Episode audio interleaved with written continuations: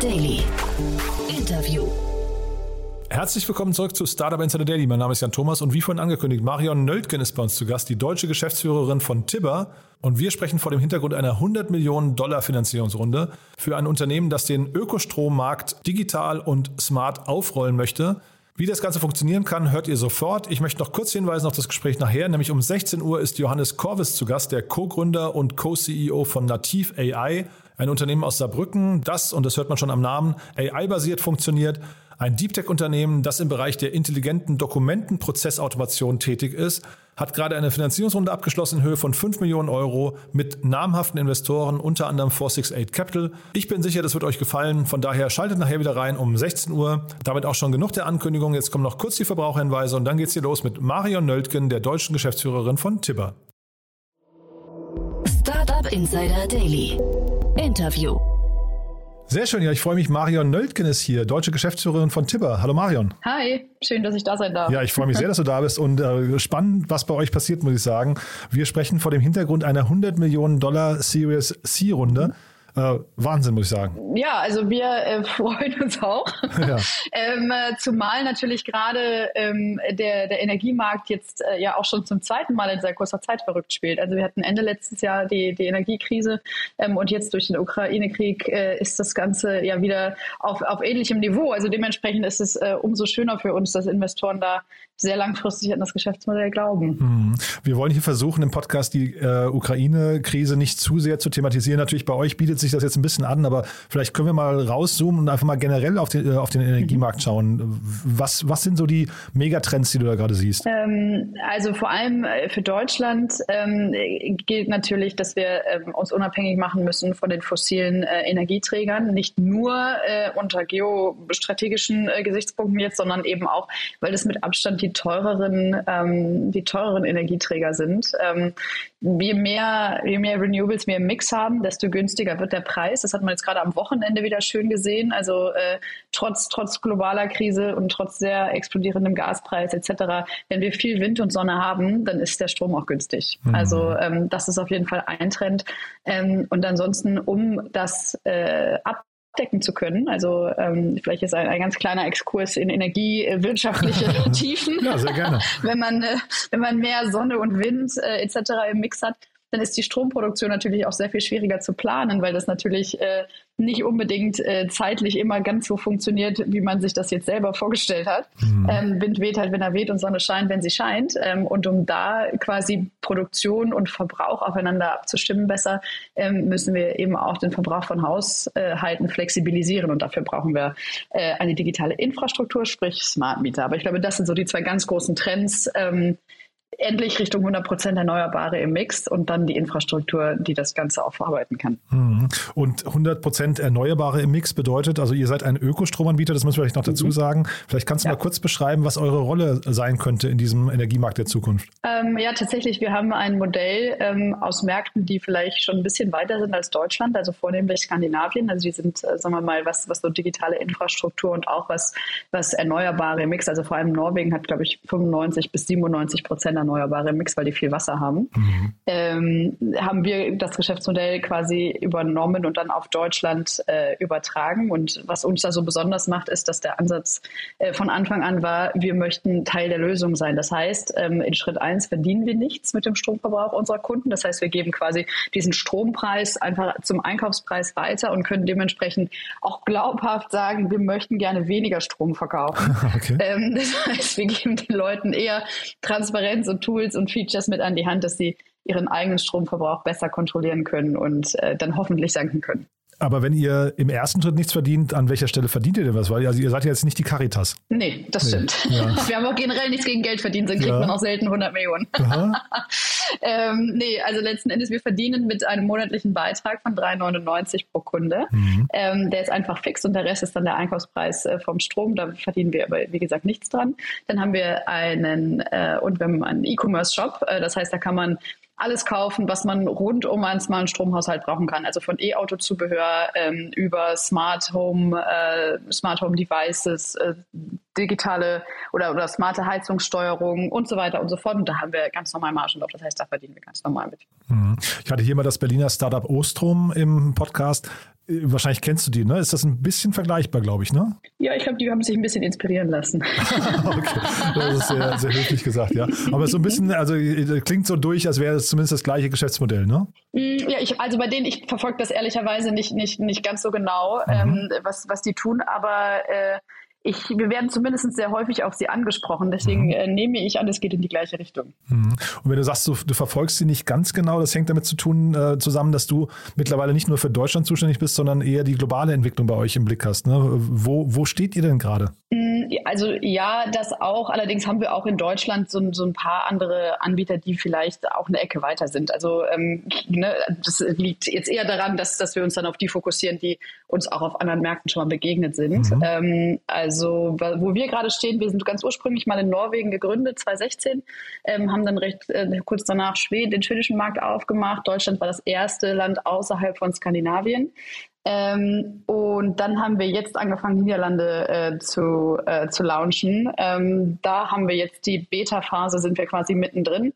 Ähm, das ist auch ein ganz interessanter Markt, weil das äh, eher mit Norwegen vergleichbar ist als mit Deutschland. Das heißt, äh, da passt unser Produkt wirklich wie die Faust aufs Auge. Mhm. Ähm, und wir werden sicher dieses Jahr noch äh, ein oder zwei weitere Märkte machen. Mhm. Und diese 100 Millionen Dollar, die ihr jetzt eingesammelt habt, das klingt so, als wäre auf jeden Fall schon ein großer Haken an eurem Product Market Fit. Ne? Also das klingt so, als seid ihr da auf jeden Fall schon an dem, äh, sag mal, weit über die Experimentierphase, über die Kundenfindungsphase hinaus, oder? Ja, also ich glaube oder wir glauben generell, dass in den nächsten zehn Jahren der größte Stromanbieter ein digitaler sein wird. Also so jemand wie, wie wir. Digital heißt in dem Fall dann nicht nur, äh, man kann online einen Vertrag abschließen und äh, wir, wir haben eine App, sondern da funktioniert eben auch alles im, äh, im Maschinenraum quasi digital und automatisiert. Das heißt, wir haben eine Plattform, also das, was bei Vattenfall, um das mal ganz vereinfacht zu sagen, äh, 18 Abteilungen mit sieben verschiedenen IT-Systemen sind. das ist bei uns eine Plattform, ähm, wo das alles automatisiert läuft. Das heißt, ähm, das ist ziemlich zweifelsfrei ähm, die Art und Weise, wie Strom in Zukunft gekauft und verkauft wird. Also in äh, Norwegen sind wir gerade äh, tatsächlich ja jetzt im äh, sechsten Jahr äh, unter den Top 3 der Stromanbieter gelandet, also ähm, was Kundengrößen angeht. Im sechsten Jahr, weil euch gibt es gerade ja. mal sieben Jahre oder so, ne? Ja, ja, genau. Wahnsinn. Das heißt, ähm, das ist ein Modell, was von Anfang an dann oder relativ barrierefrei einzuführen ist. Da, da gibt es gar nicht so große Markteinführungshürden. In Deutschland haben wir wahrscheinlich mit Sicherheit die größte, weil eben diese Smart Meter Infrastruktur noch fehlt. Ja. Ähm, aber letzten Endes ist, ist, wird das jetzt alles nur noch besser. Äh, Investoren sagen regelmäßig äh, in Board-Meetings, Marion, der Markt äh, kommt zu euch. und das ist eine ganz interessante Erfahrung, ähm, dass die da eigentlich immer so grundentspannt sind. Ähm, also in allen anderen europäischen Märkten ist das wirklich Plug and Play. Ähm, da gibt es dann halt nur, in, bei, in Skandinavien zum Beispiel ist das Thema smartes Heizen ein bisschen größer, äh, weil die alle Wärmepumpen haben oder zumindest sehr viele. In den Niederlanden und in Deutschland ist das Thema Solar und Batterie ein bisschen größer. Das, da in Skandinavien haben die ein halbes Jahr auch mal keine Sonne. Ne? Das ist immer nicht so riesig. Mhm. aber das heißt, das sind dann die Feinheiten. Ähm, aber ansonsten, ähm, ja, in Deutschland fehlt uns noch, äh, um das Produkt wirklich eins zu eins, so wie es in anderen Ländern schon funktioniert, fehlen uns noch die Smart Meter. Aber auch so, so sind wir trotzdem dann wahrscheinlich die Schlausten in einem etwas dümmeren Markt, wenn man das mal plakativ sagen möchte. Und sag mal, habe ich das jetzt gerade richtig verstanden? Ihr verdient vier oder ihr nehmt vier Euro pro Kunde pro Monat, ja? Das heißt, genau. ähm, also eigentlich so roundabout 50 Euro im Jahr. Mhm. Kann, man, kann man damit kostendeckend arbeiten? Ähm, ja, könnte man, äh, wenn wir ein bisschen langsamer wachsen würden. Ähm, Gerade aktuell ist Profitabilität äh, nicht, nicht Ziel Nummer eins. Mhm. Ähm, aber ja, ich meine auch perspektivisch, ja? Ähm, ja, ja, absolut. Ja, ja, absolut. Also ähm, dann, wenn dann zusätzlich noch der, der Umsatz aus dem, aus dem Store kommt, geht das auf jeden Fall. Das kommt vor allem daher, dass wir das natürlich deutlich schlanker machen können als, mhm. ähm, als viele andere Anbieter. Wie viele Mitarbeiter seid ihr, wenn ich fragen darf? Äh, fast 200 jetzt. Ähm, ich glaube 100 95 oder so, Aha. hat mir gestern jemand gesagt, ja. Aha, okay, also, also weil, weil du sagst schlanker, nur mal, dass man so ein Gefühl dafür bekommt. Ähm, das heißt, man braucht schon auch einen gewissen, eine gewisse Manpower, einen gewissen Overhead, aber das ist natürlich für Ja, das stimmt, aber wir haben jetzt auch über 400.000 Kunden Oh. Ähm, und in diesen 200 sind auch alle, alle Support-Mitarbeiter und sowas mit drin. Also das lässt sich schon noch sehr schlank gestalten. Wahnsinn. Und sag mal nach mhm. vorne raus, du hast gerade von dem Shop gesprochen. Was, mhm. was kommen da noch für Produkte? Ähm, also letzten Endes, äh, was diesen Store angeht, da ist ja der Fantasie äh, wenig Grenzen gesetzt. Mhm. Ne? Alles, was irgendwie mit Energie zu tun hat, äh, könnte man da verkaufen. Äh, wir haben jetzt so die ersten paar ähm, Projekte auch mal mit Solar- und Wärmepumpenanbietern äh, gestartet, mhm. ähm, weil letzten Endes haben wir natürlich die absolut prädestinierte Zielgruppe dazu, mhm. ähm, die sowas brauchen kann. Ähm, wir werden ähm, auf jeden Fall enger mit Automobilherstellern zusammenarbeiten, ähm, weil tatsächlich unser Produkt gerade für E-Auto-Besitzer, die zu Hause laden, extrem spannend ist, weil die die günstigsten Stunden am Tag quasi fürs Laden auch automatisiert ausnutzen können. Das heißt, da sind auch viele Autohersteller äh, ganz, ganz interessiert daran, das, das ihren Kunden anzubieten, ähm, weil das natürlich auch noch recht innovativ ist, äh, fast egal in welchem Markt. Ähm, ja, und letzten Endes äh, vom E-Bike äh, bis zum E-Auto äh, könnte man da rein theoretisch alles verkaufen. Hm. Ja, finde ich, finde ich total spannend. Ich versuche mir gerade, ich versuche mir gerade vorzustellen, ich kenne natürlich den Markt, in dem ihr seid, zu wenig, ne? aber ich versuche mhm. mir gerade vorzustellen, was sind denn eigentlich eure, eure Herausforderungen dann hinterher? Ihr müsst wahrscheinlich Strom trotzdem, äh, also einmal nachhaltig, äh, nachhaltig, aber auch eben günstig einkaufen. Ne? Das ist wahrscheinlich ein wichtiges Thema für euch, oder? Genau, also wir kaufen immer, immer zum, äh, zum tagesaktuellen Börsenpreis. Also das nennt sich Day-Ahead-Markt. Das heißt, wir kaufen immer 24 Stunden im Voraus mhm. ähm, was äh, den, den Vorteil natürlich häufig hat, wenn viel Wind und Sonne im Mix sind, dass die Preise extrem günstig sind und, und das ist eine Besonderheit an der Strombörse, auch ins Negative fallen können. Das heißt, ähm, wenn zu viel äh, Strom einfach im Mix ist, muss den jemand abnehmen, ähm, mhm. weil das Netz das sonst nicht, äh, nicht verarbeiten kann. Ähm, und dann fällt das, also dann wird man tatsächlich dafür bezahlt, dass man Strom abnimmt. okay. Ähm, und das geben wir auch eins zu eins an unsere Kunden weiter. Ähm, dadurch, dass wir viel Steuern und Gebühren auf dem Kilowatt Kilowattpreis haben, äh, führt das nicht dazu, dass die Kunden tatsächlich äh, Geld bekommen, aber zumindest kostet die Kilowattstunde dann halt mal nur 11 oder 12 Cent ähm, statt, keine Ahnung, 28 bis 35. Ähm, und das ist auf jeden Fall die Herausforderung, dass das äh, so äh, effizient und natürlich ähm, gut getimt abläuft wie irgendwie möglich. Ähm, und ansonsten ist es tatsächlich die größte Herausforderung eigentlich, ähm, das Produkt an den jeweiligen Markt so anzupassen, dass wir eben pro Markt auch den perfekten Product Market Fit haben. Weil Strom ist natürlich Strom, aber dadurch, dass es so hoch reguliert ist in jedem Land mhm. und dann doch auch die, ähm, die Verbraucher zu Hause äh, sehr unterschiedlich verbrauchen. Jetzt gerade im Hinblick auf, wer hat Solar, wer hat kein Solar, wer mhm. hat ein mhm. E-Auto, wer nicht, wer heizt mit Strom und wer nicht.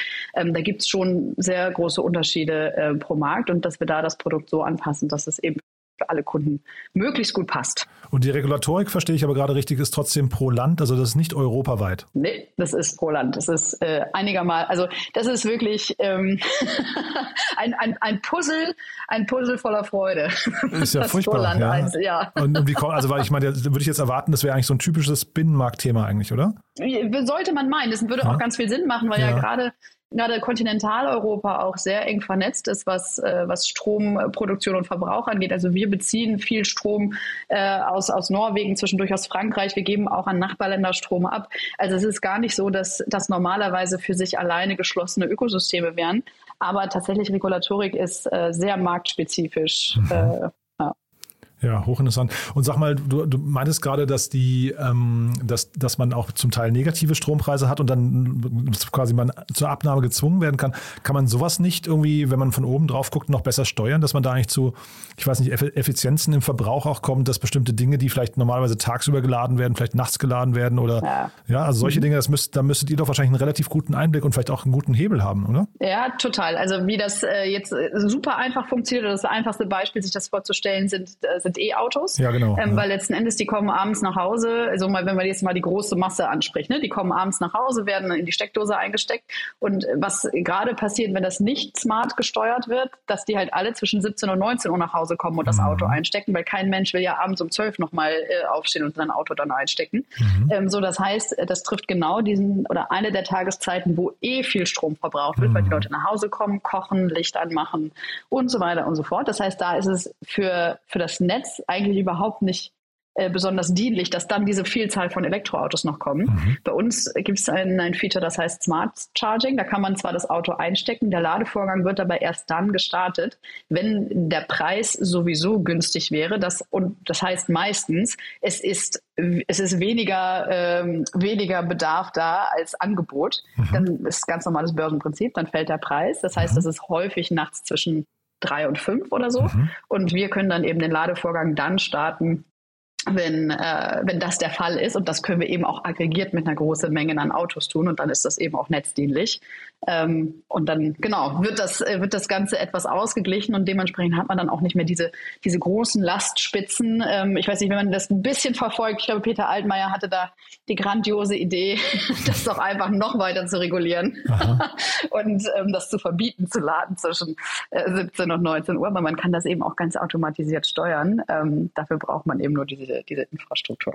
Und aber bei, also eure Motivation ist hinterher eigentlich nur der zufriedene Kunde. Ihr verdient nicht an, ihr verdient jetzt nicht äh, quasi, dass ihr an der Stelle zum Beispiel Strom trotzdem teurer abgebt, als ihr ihn einkauft? Nee, überhaupt nicht. Nee, genau. Um Strom verdienen wir nie. Ähm, das einzige Modell in Schweden und in Norwegen machen wir das schon tatsächlich für das Netz, äh, also für die Netzbetreiber, die vor mhm. Ort ähm, das Stromnetz äh, betreiben. Äh, für die ist es ganz wichtig, dass das Netz stabil gehalten wird, weil es ist wahnsinnig teuer, wenn man da so Notfallstunts machen muss. Mhm. Ähm, und da kann man tatsächlich als ähm, als Abnehmer oder Steuereinheit von größeren Mengen dem Netz helfen. Um das jetzt sehr vereinfacht zu sagen, kommt dann quasi das Signal, wir haben äh, zu viel Nachfrage für zu wenig Angebot und dann mhm. können wir aggregiert Ladeleistung von, äh, von E-Autos senken und dafür wird man dann vom Netz bezahlt.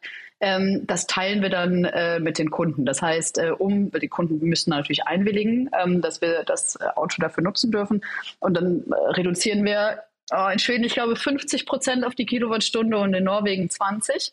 Ähm, das heißt, das ist dann einfach Win-Win für alle Situationen, für alle, für alle Beteiligten. Ähm, wir haben einen weiteren Umsatz, äh, Umsatzstream und äh, die Kunden sparen noch weiter beim, ähm, beim Strom. Mhm.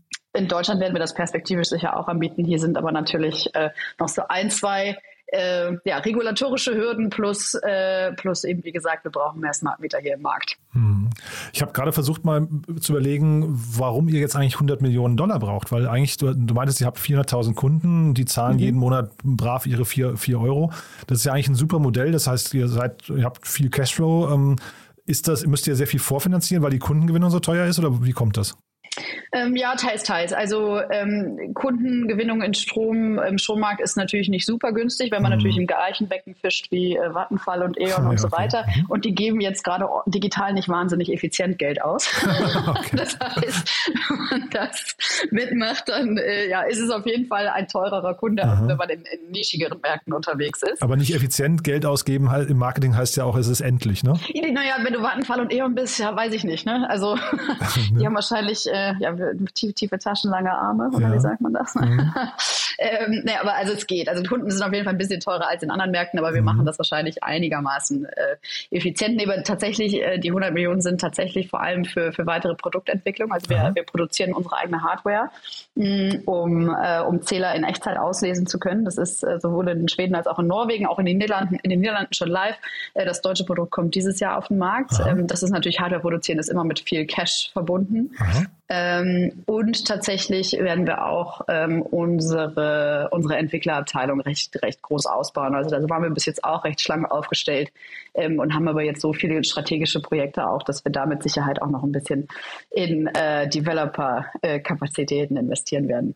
Ist dann so ein Tado irgendwie auch in eurem Markt eigentlich unterwegs? Hat man sie, also weil, weil du Smart Meter sagtest, ähm, die, die sind ja quasi im Smart Home-Bereich da unterwegs.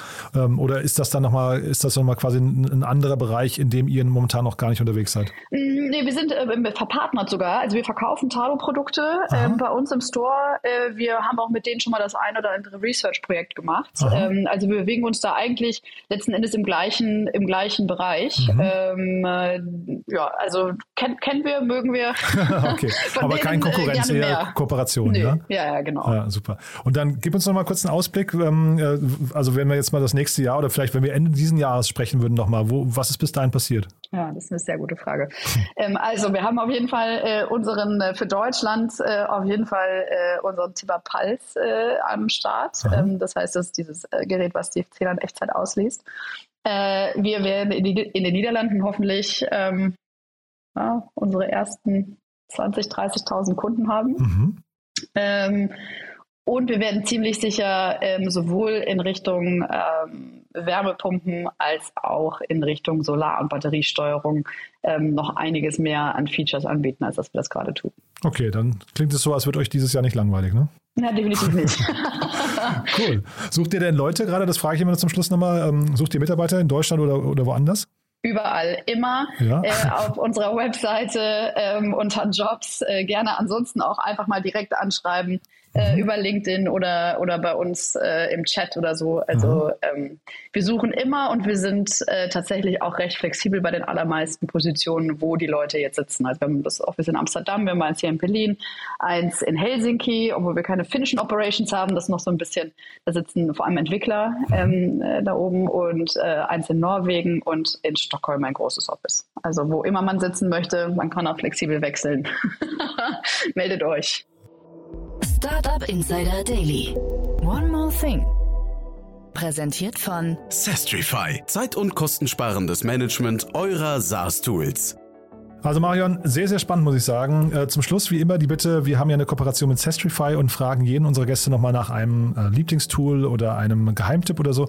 Und da bin ich gespannt, was du mitgebracht hast. Ich weiß gar nicht, ob es noch so ein Geheimtipp ist, aber äh, auf jeden Fall, was, was mein Leben äh, am deutlichsten äh, verändert hat, wenn es um Tools geht, ist äh, Superhuman. Das ist ein E-Mail-Tool. Ähm, und äh, das ist tatsächlich ähm, mit eins der besten Produkte, die ich jemals kennengelernt habe. Also das, die trimmen einen sehr hart auf äh, Zero Inbox äh, am Ende des Tages. Ähm, und es sind einfach sehr viele sehr smarte Funktionen drin. Man kann E-Mails auf dem Telefon äh, quasi so wie, wie als Chat, als Chats lesen. Ähm, man kann Reminder sich setzen. Man wird automatisch erinnert, wenn, äh, wenn jemand, wenn man eine E-Mail geschickt hat und derjenige nicht geantwortet hat. Also es sind einfach wahnsinnig viele Features drin, die sehr gut durchdacht sind von Leuten, die offensichtlich offensichtlich auch viele E-Mails bekommen. Und ich glaube, man muss sich bewerben, ne, um es benutzen zu dürfen, ne? Äh, ja, aber ich glaube, das geht inzwischen auch ganz gut. Also ähm, ohne das jetzt böse zu meinen, ich nehme an, das war eine, eine Marketingstrategie am Anfang, aber ich glaube, wenn man da jetzt rein will, kommt man rein. Das Segment One More Thing wurde präsentiert von Sastrify, der smarten Lösung für die Verwaltung und den Einkauf eurer Softwareverträge. Erhaltet jetzt eine kostenlose Analyse eurer SaaS-Tools und alle weiteren Informationen unter www.sastrify.com/insider. Marion, es hat mir großen Spaß gemacht. Danke, dass du da warst. Äh, eine tolle Mission, muss ich sagen. Klingt so, als habt ihr viel vor, aber klingt auch so, als wären die, zumindest die Taschen gut gefüllt, die Kriegskasse. Das heißt, man äh, irgendwie hat man das Gefühl, ihr, seid, ihr habt einen guten Lauf und setzt euch da durch. Also ich bin gespannt, lass uns in Kontakt bleiben und wenn es Neuigkeiten gibt, sag gern Bescheid, ja? Machen wir unbedingt. Vielen lieben Dank fürs Gespräch. Startup Insider Daily, der tägliche Nachrichtenpodcast der deutschen Startup-Szene. So, das war Mario Nölken, die Deutschlandsgeschäftsführerin von Tibber und damit sind wir durch für heute Mittag. Aber ich habe es ja schon gesagt, nachher um 16 Uhr geht es weiter mit einem Deep Tech-Unternehmen. Johannes Korvis ist bei uns zu Gast, der Co-Gründer und Co-CEO von Nativ AI. Wir sprechen über den Bereich der intelligenten Dokumentenprozessautomation, über eine Seed-Runde in Höhe von 5 Millionen Euro, angeführt von Red Alpine aus der Schweiz. Ich bin gespannt, wie ihr das findet. Ich fand es hochinteressant und vor allem der Markt ist gigantisch groß. Also dementsprechend mal wieder ein richtig cooles Deep Tech-Unternehmen aus Deutschland, genauer gesagt aus Saarbrücken. Also von daher, ihr seht, reinschalten lohnt sich. Weiterempfehlen übrigens auch. Vielen Dank schon mal dafür, wenn ihr uns weiterempfehlt an Menschen, die uns noch nicht kennen. Ja, dafür vielen Dank und ansonsten euch einen wunderschönen Tag und hoffentlich bis nachher. Ciao, ciao.